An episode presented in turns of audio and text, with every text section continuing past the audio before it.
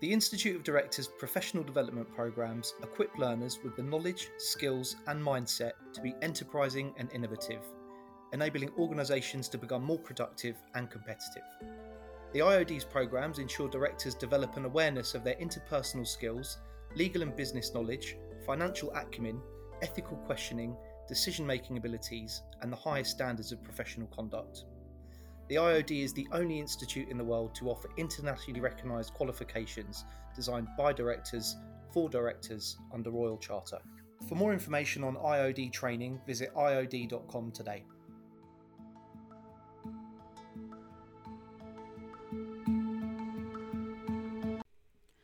Welcome to the Institute of Directors, Leaders and Business podcast, a podcast where we interview directors from all over the UK about their careers and business. I'm your host, Marlene Lowe, founder and director of Tichborne Promotions and long term IOD member. Lynn Pilkington is a strong advocate not only for the future of leaders, but also the importance of diversity and inclusion. An inclusion engagement consultant, Lynn speaks from experience when advising her clients on what steps to take now to succeed for the future.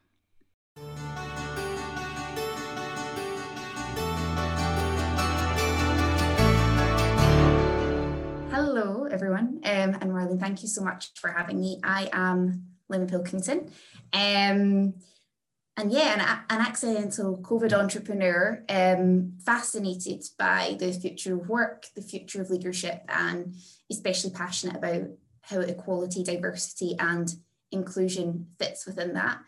Um, and yeah, reached out because I was um, I was looking back at like what what what brought me here. And um, I attended the Institute of Directors. It was the event about um, what what we've been taught about leadership during the pandemic, and we're included that. And I went along to the event um, because it was open to anyone, and I'm quite like that in that if something's interesting, um, I don't wait for an invite. Um, I would oh, it was open and, and um, listen to what people had to say. And a really interesting question was like, what leaders are we now and what why did we need COVID was the opening sentence. And I suppose that for me was the reflection on, on why I needed that. It started me to really realize of what, what the landscape and what I could contribute and what value I could add.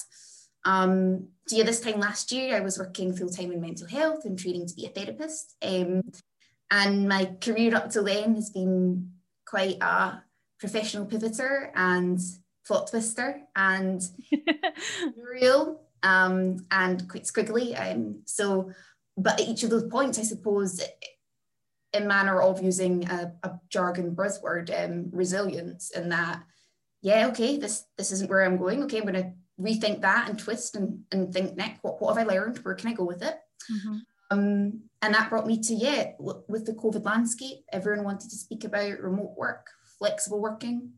How do we talk about mental health?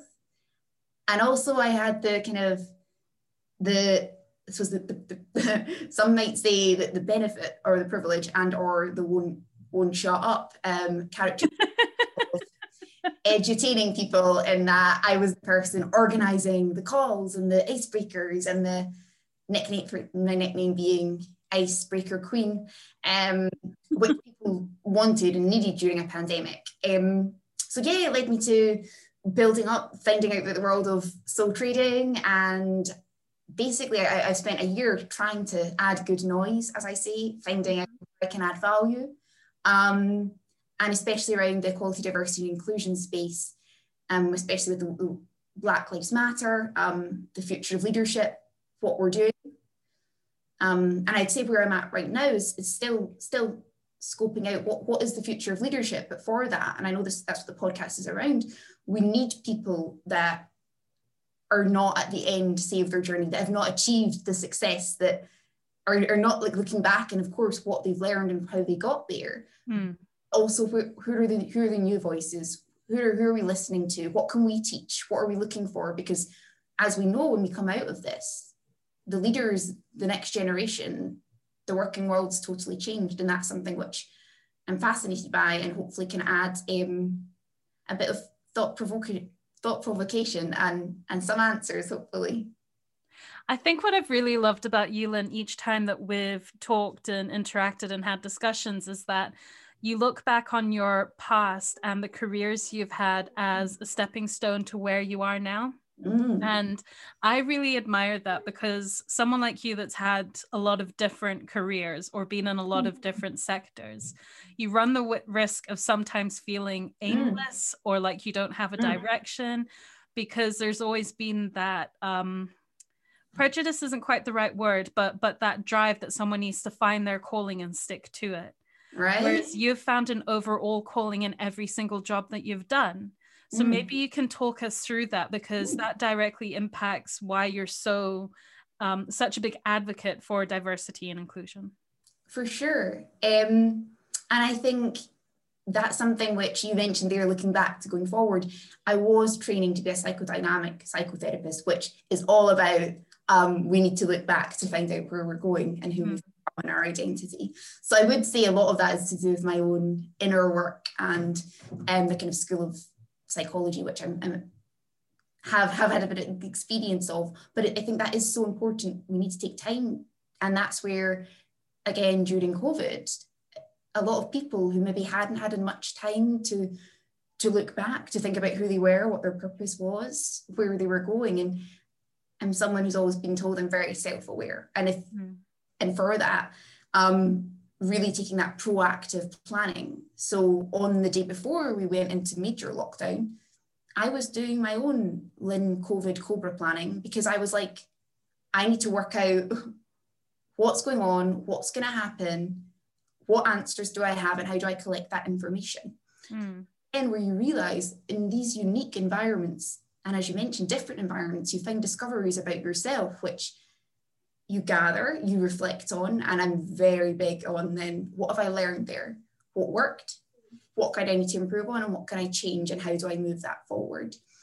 And for me as well, the the common you mentioned there, yeah, squiggly different sectors. For me, first of all, we're definitely in a space where careers are not going to look like they've looked like before. Yeah.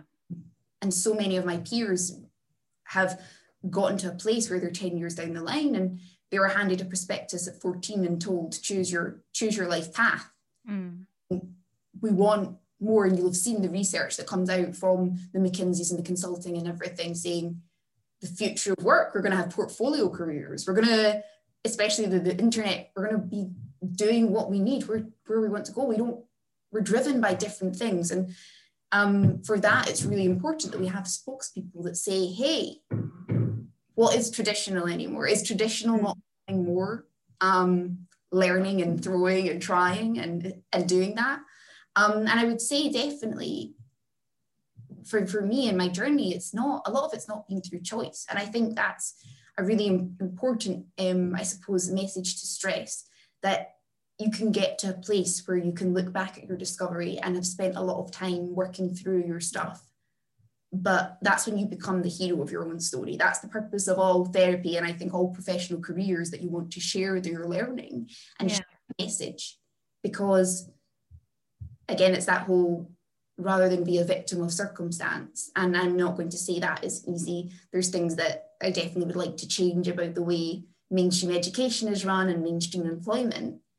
We need to make it easier for people that are coming from diverse places to access those mainstream spaces at the same time. Mm. When my friends were graduating, say, with four year degrees in geography, and there was an economic crisis and couldn't get graduate jobs, I was like, oh, I've actually had an internship and I've learned work skills. I now, I now move to the third sector and I can learn policy. And for me, for anyone that's looking back, at whether it's your third sector career, you're moving into the public sector, the private sector, trying out placements, volunteering. For me, the common threads, and for anyone who is doing their personal branding, for me, it's the curiosity, the drive for learning, the hard work, the say, and I'm a massive just sponge of being mm. like, in this situation, what can I learn? How can I make the most of it? But also I'm at risk there of sounding, I think, resilient, um, to use a jargon word, resilient beyond how it's felt at the time. There's time and space for mourning when things do not say work out. Um, for me, it was a career in law, which I aspired to. And but I didn't that that wasn't something that worked out for me at that time. But I explored the night classes. I joined the Law Society of Scotland's two of their subcommittees to try and influence and change that. And yeah. for using that experience to then say, well, how can my voice be heard and how do we make it better for the next people coming up behind us? Can you tell us a bit as to why this is a topic that is so important to you?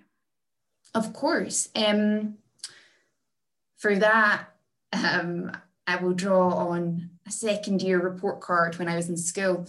there was a my geography teacher. Lynn has a strong sense of right and wrong.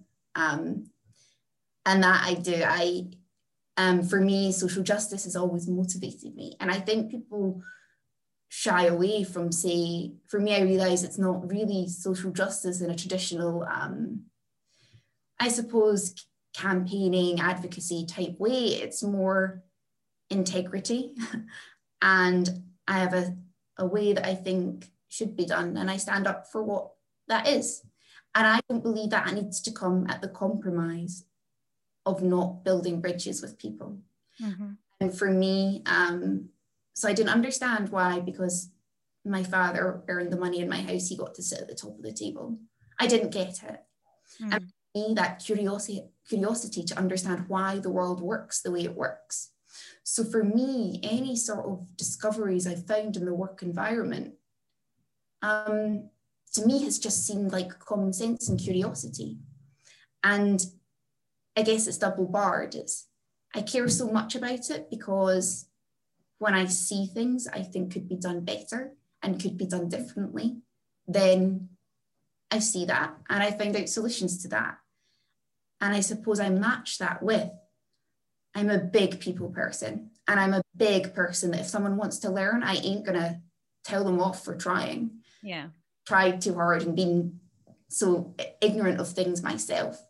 So I guess I've matched that unwavering sense of justice, doing things better, doing things championing for those, oh, hey, we, we don't quite get it, but here are things that we can do. So for me, diversity inclusion, it just makes sense. Like if someone has not got UK based qualifications, but they have the aptitude to do a job, and we set up an application system that doesn't let them apply, we're missing out on talent team. Like we need to change that. Mm. The people that are doing that. And for me, it's always been about that communication, the connection. That really fires me up is that I care so much because people are not speaking the right language to each other. Mm. I often find that people that are affected and impacted can't quite talk to the decision makers in a way that maybe lands in their working group schedules. And the decision makers can't find ways to talk to people that are affected. And for me, that came out at Citizens Advice, where I'd be advising people on the front line about their small claims courts and housing benefit. And then they were very angry. And a lot of the situations, it was very frustrating and there was no solutions. For them at the point, it seemed like temporary solutions. So I got interested in policy because I wanted to work with write press releases to get on the front page of a paper, to go to the Scottish Parliament to have a members debate to say, can we change the legislation? And that translation between the two, the decision makers, the people affected, there's, I'm a big one for breaking out of the knowledge and, and finding the tables that people need to be sitting at to have that two-way conversation. Mm. What's for anyone that wants to get involved more in diversity inclusion mm. or for, for those leaders that know it's something they need to focus on but don't necessarily know where to start. What advice would you give sure. them? Um, first of all i'd extend empathy to that and say i i get that. And a big reflection for me um, i spent a year-ish now being like i've got value to add. I'm going to make it really easy. Yeah. My own journey i started thinking my job was going to be making my buzzwords were going to be making equalities easy. Sure, I know everything about the Equalities Act 2010 and inclusive. and, and I tried and I policy audits. And I was like, blooming Eklund, this is really hard. You've got nine protected characteristics and language is changing all the time. And then Black Lives Matter happened. And how do I stay up to date with all of it all the time? And how do I tell people and make that easy?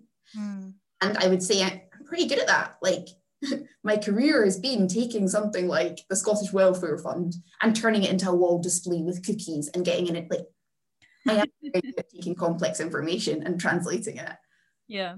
But how do we how do we take something like equality, diversity, inclusion? So first of all, extending empathy to say, hey, that's really important that you're interested in this topic. I'm so glad. Welcome, welcome, welcome. It's a great place to be. And one, if you're not having this conversation yet, probably start thinking about it. I think definitely we need to start, for, for anyone that wants to start with it, being curious and humble around what you don't know, definitely. Learning from those who are affected. For example, if you have, say, diversity networks, which many leaders of organizations will have, showing your support, mm. thinking about what you don't understand, and having that curious growth mindset. It's all about not coming from a place of, um, I know what's best. Mm. The people that are affected. Now, I understand whether you're talking about disability, LGBT, ethnic minority, whatever that looks like, there's so many areas that you could get started in. For me, start by acknowledging that you want to learn more, identify the areas that you feel you could brush up more on, and then find the roots to hear from those voices. Um, and for me, there's always a time and a space where if someone comes in to a forum, comes, reads up on a blog post and has questions, then you say, okay, I hear where you're coming from and you want to learn. So if people want to learn, I think it's up to, to all of us to welcome people into that space and also to reflect, I suppose, there's lots of just quick fixes and for me, it's about um, learning that that learning is going to be ongoing. It's going to be challenging. It's going to have to challenge yourself. But that's that's what's required of this essential conversation. How can people stop it from being just a um, paper-based exercise? Mm-hmm. I'm using quotation marks for those that can't see it. Well, no one else can see it. It's only you and I. But um, how can you stop or at least stop the perception that what you're doing isn't just because it's a again quotation marks trend to be on board right. this train now um, versus actually it is it is something that you as an organization organization care about and want to continue with. So how can you distinguish between true caring and actually doing something versus paper-based exercise because it's a trend that everyone needs to get on board?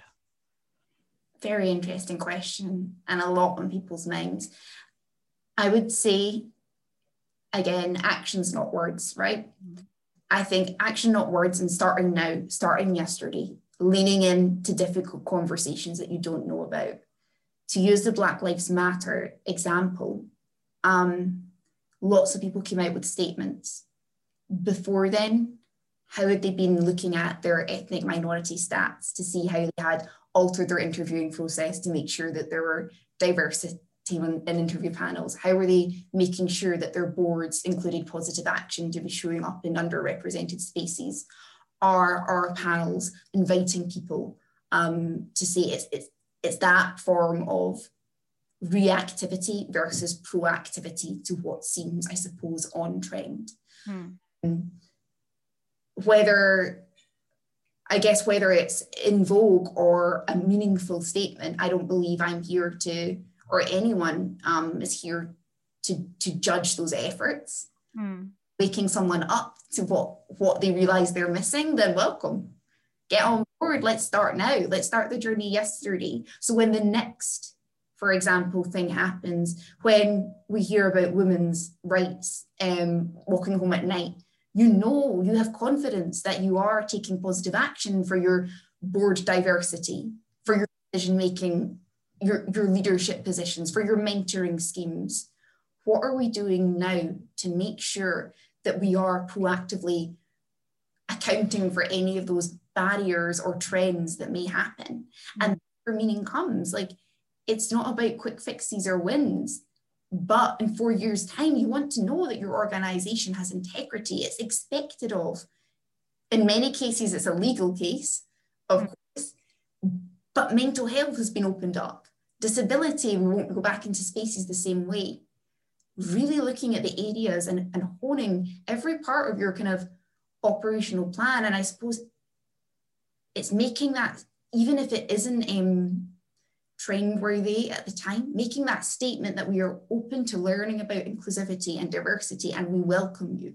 We welcome learning and we want to learn. And if there's something that we're not doing, let us know. Touch, opening that door for people that, that don't have that voice.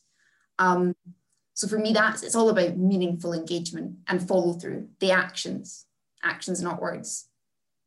Yeah, that, that actually also makes me think. Um, I, have heard the argument on and off uh, of places where that there's no diversity, again, quotation marks, because it's a rural area or the industry is dominated by a, a mm-hmm. certain aspect because of the nature of the job. Mm. But that doesn't stop you from putting in the processes. So if someone comes that breaks the norm, you still consider them. So it's not a case of stopping what you're doing now, but being very aware that of your current situation and then building in the the mm. platforms, the ability that if someone that is different to what you're used to comes mm-hmm. along, you've got the metrics to be able to assess them correctly. For sure. And that's where um, I'm going to go in a little jargon moment where the difference between positive action and positive discrimination. See, this was like when I started out trying to learn how I could offer value. Mm. This stuff is out there already. Like I always had these ideas of what I thought people didn't understand. And the Equality and Human Rights Commission has amazing resources on this. ACAS has amazing resources on this. I realized my kind of USP is bringing the personality, the human bit, the saying, hey, I'll be on the end of the line to say, oh, this is what that actually means. Yeah. There, positive act positive positive discrimination is when people think, say, historically, oh, let's she's here because she's a woman, or that's a, that's a minority hire. No, that's not what it's about. That's illegal. Positive action is where we say, hey, we don't represent diversity here. But do we actually show adverts in places that part-time workers go? Do we have our meetings at times when carers might be able to attend? Do we do something? Or if you aren't able to do that, it's all about reasonableness and proportionality. But looking back and just saying, hey, what voices are we missing? And how do we get those voices to the table?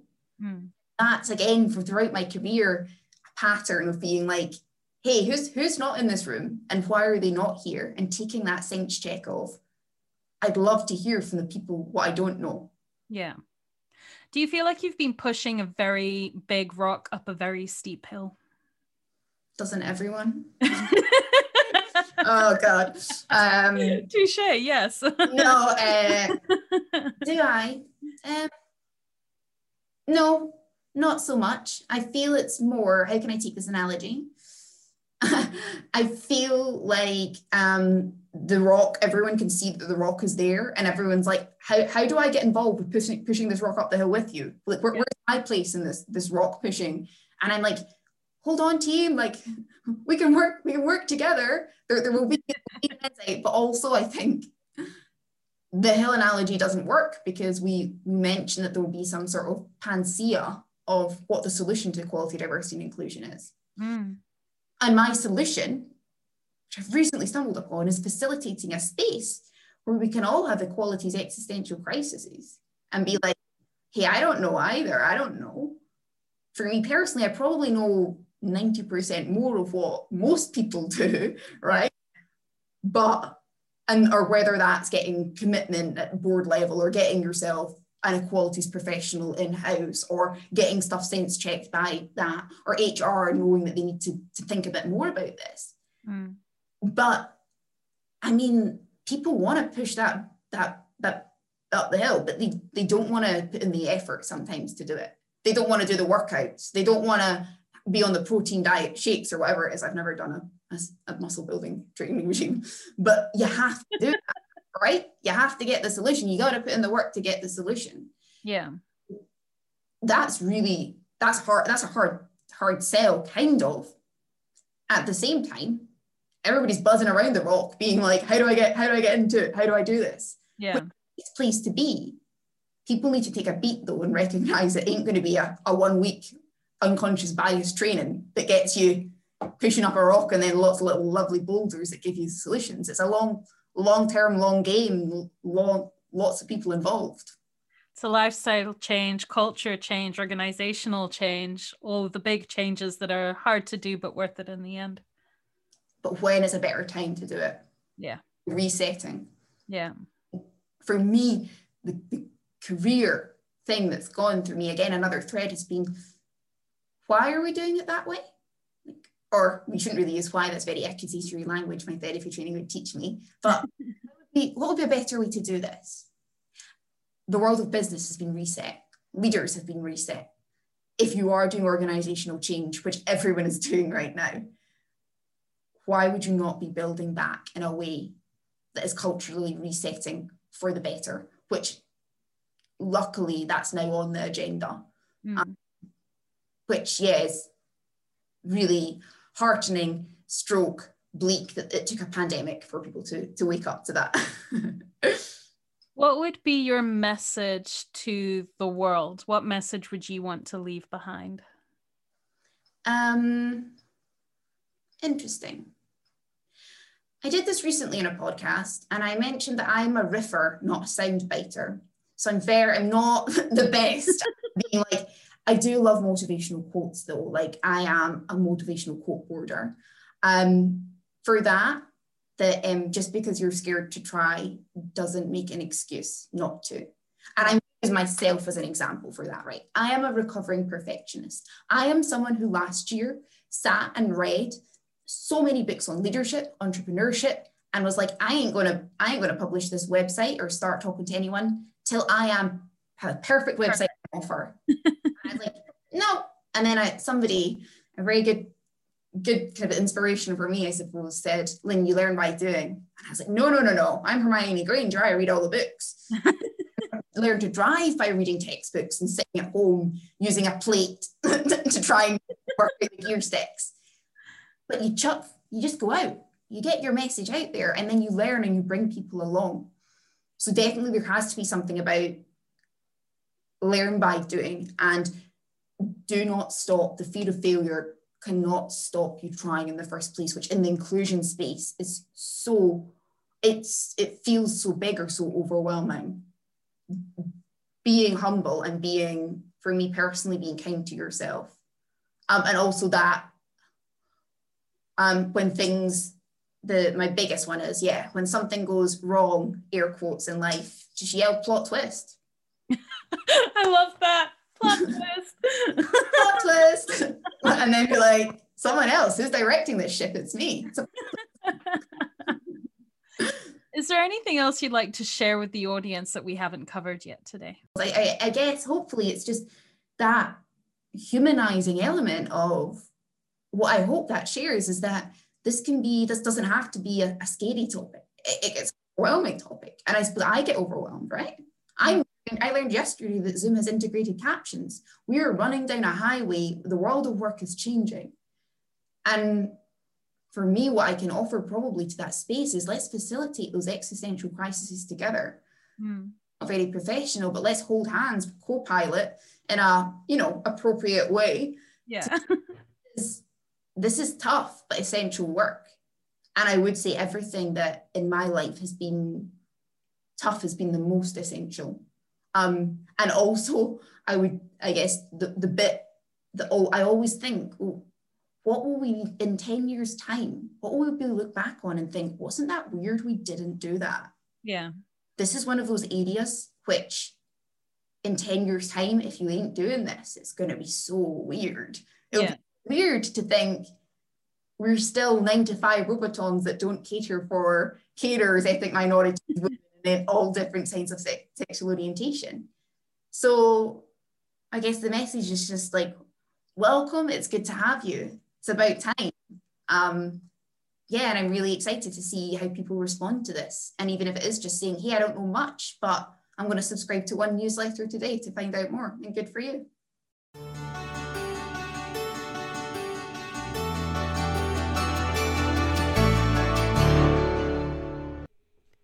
The Institute of Directors is in the heart of all major cities and continue to represent your point of view as a business leader, both locally and nationally. Our objective is to ensure that your views are taken into account when the government is reviewing policy, legislation, or seeking the opinions of the wider business community. If you're interested in joining the IOD, please visit www.iod.com. Join the conversation and share your thoughts on today's episode by engaging with us on Twitter or joining the LinkedIn group.